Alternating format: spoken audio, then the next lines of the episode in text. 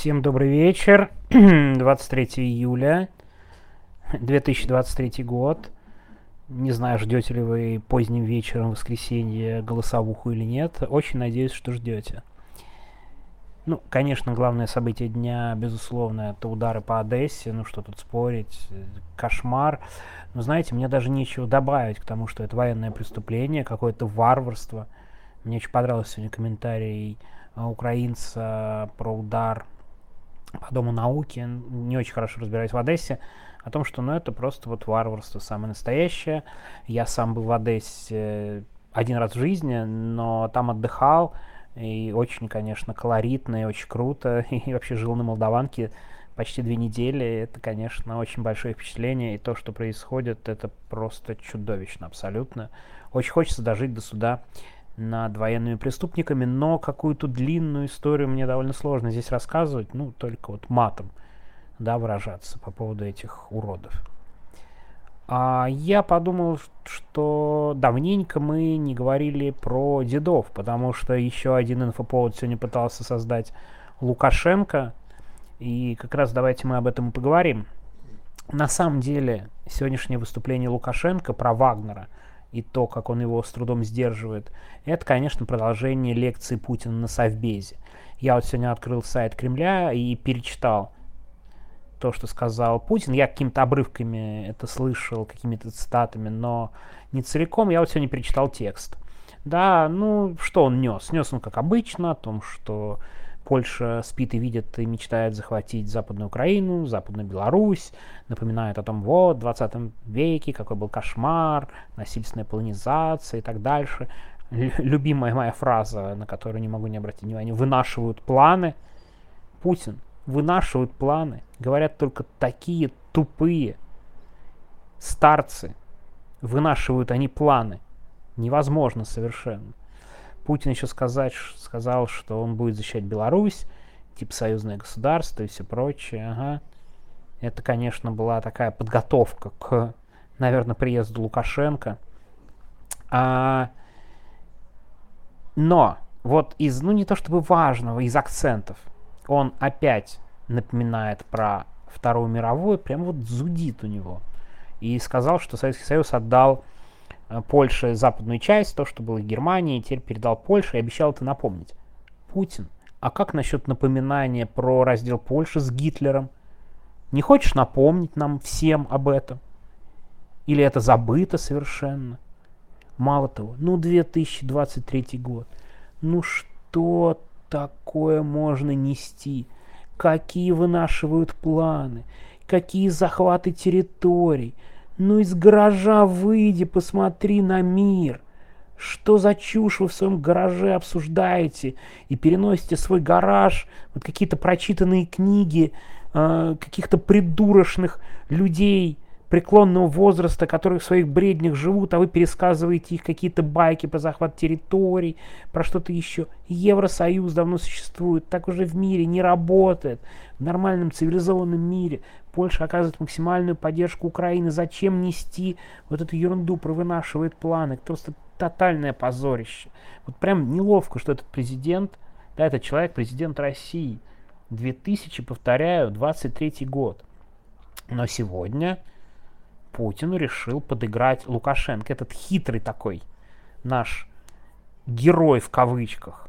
Я вот, кстати говоря, немножко в сторону отойду. Вчера у меня ребенок ездил на день рождения в школе к мальчику. Там было несколько белорусов. Вот вчера с ними разговаривали. Конечно, уровень репрессий в Беларуси какой-то чудовищный, да, люди там, иногда им надо возвратиться в Беларусь, и вроде они ничего не делают, и не знают, задержат их на границе, не задержат, просто тотальный абсолютно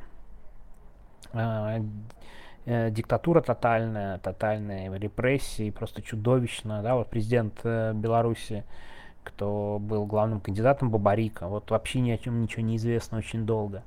Что с ним в колонии?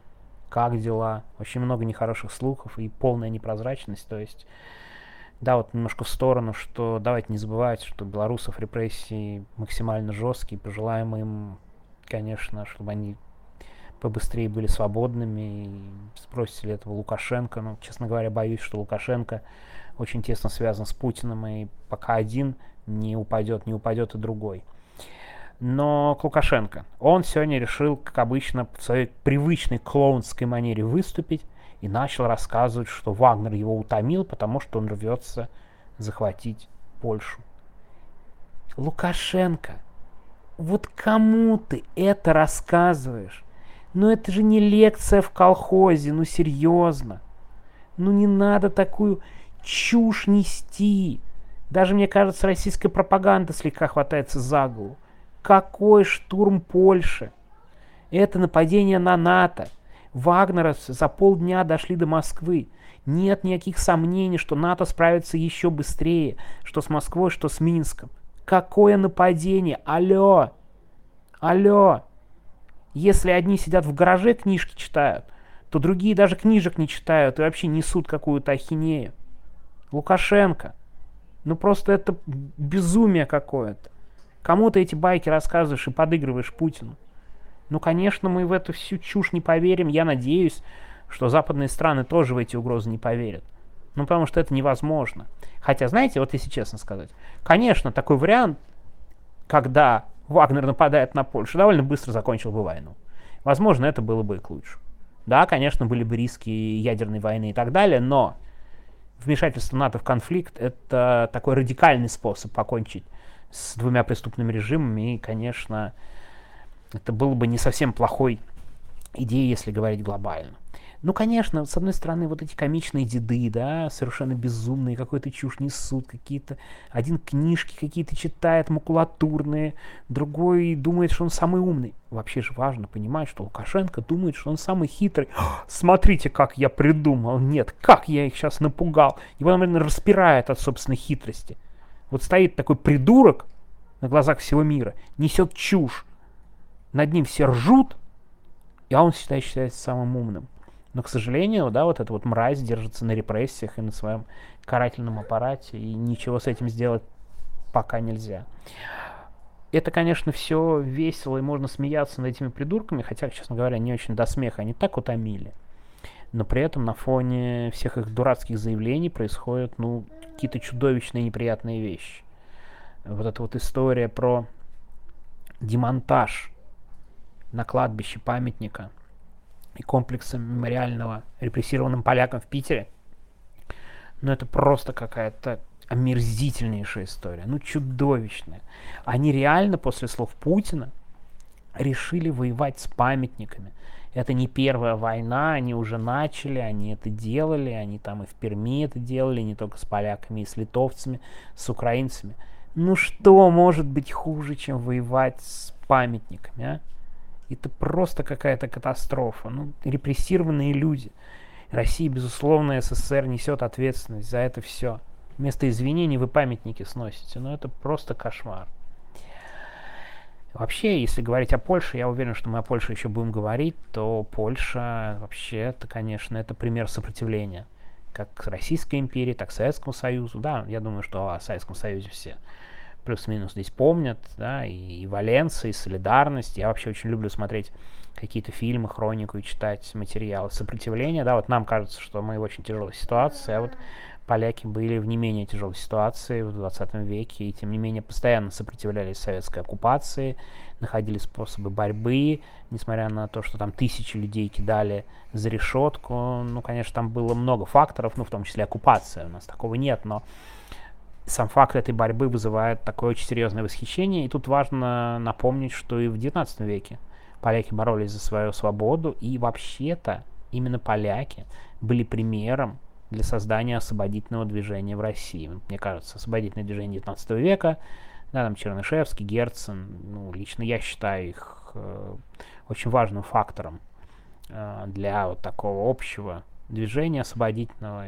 Надо изучать их наследие, там еще был Бакунин, я надеюсь, может быть, у меня будет сила, я как-нибудь поподробнее расскажу обо всех этих людях и какое они влияние имеют. И мне кажется, о них надо, чтобы больше людей знало, потому что они боролись э, с деспотией.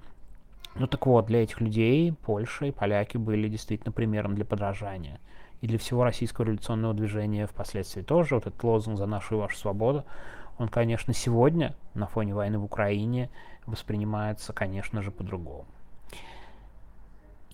И теперь, наверное, самое последнее, что я хотел сказать в контексте поляков. Я что думаю? Рано или поздно Путин или кто-то из его поехавшего окружения из Совбеза, из этого гаража, но они просто по логике вещей не могут не сказать про Катынь. Но я не сомневаюсь, что они должны переложить официально со стороны российского государства, вот этого путинского государства, расстрел польских офицеров в Катыни на немцев и сказать, что это не мы. Но просто сама логика диктует быть в положении обвиняемых, в положении страны, которая расстреляла десятки тысяч человек, которые были в плену. Вот это абсолютно чудовищное преступление. Но мне кажется, Путин он просто не может терпеть. Вынут они опять этого Юрия Мухина, безумного. И я думаю, что, скорее всего, Катынь и отрицание Катыни это станет такой основой государственной идеологии, потому что пакт Молотова-Риббентропа они по факту уже свернули, говоря, что ну а что еще было делать нормально все. Но теперь остался вопрос Катыни. Так что давайте зафиксируем, рано или поздно вопрос Катыни встанет, и, возможно, какую-то голосовуху я буду писать и про Катынь. Ну что, воскресенье, надо заканчивать, наверное. Я вот что еще хотел сказать я думал о том, о чем поговорить, и даже хотел подискутировать с Димой Трещаниным. Он вчера записал очень большую голосовуху про политичность. Мне кажется, это важнейшая тема. А политичность общества и такое отстранение и от политики, и от общественной жизни, такая намеренная политичность и общее безразличие. Я уверен, что мы многократно будем об этом говорить, потому что лично для меня это не то чтобы самая главная загадка, Тут много может быть объяснений, но это ключевое состояние России сейчас, мне кажется. Вот общественного мнения, общества, безразличия глухое, да, я у кого-то сегодня видел в Твиттере, что очень чудовищно идти по московским улицам в Твиттере читать про Одессу и видеть, что люди живут совершенно обычной, а, спокойной жизнью. Ну вот это вот, это же уровень безразличия, да. И обязательно послушайте Диму про аполитичность, я прикреплю ссылку, и я думаю, что мы рано или поздно с ним еще об этом поговорим, поспорим. И вообще на Трещанина подписывайтесь. Ну что, неделя голосовых сообщений подходит к концу. Вы уж пишите в комментариях, э, подходит, не подходит. Может, вообще не надо выходные записывать слишком часто. Да? Кто дослушал до конца, наверное, сможет ответить мне на этот вопрос. Ну все. Всем пока, спасибо большое, что слушаете. Я, кстати говоря, с очень большим удовольствием читаю ваши комментарии. Очень приятно читать хорошие отзывы. Все, пока.